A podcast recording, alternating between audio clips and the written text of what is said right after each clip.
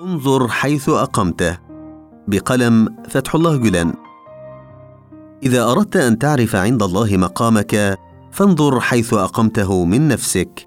ما مدى حبك له؟ ما نوعية الصلة التي أقمتها بينك وبينه؟ عليك أن تراقب سلوكك إزاء هذا الأمر دائما وتظل يقظا ومتحفزا باستمرار.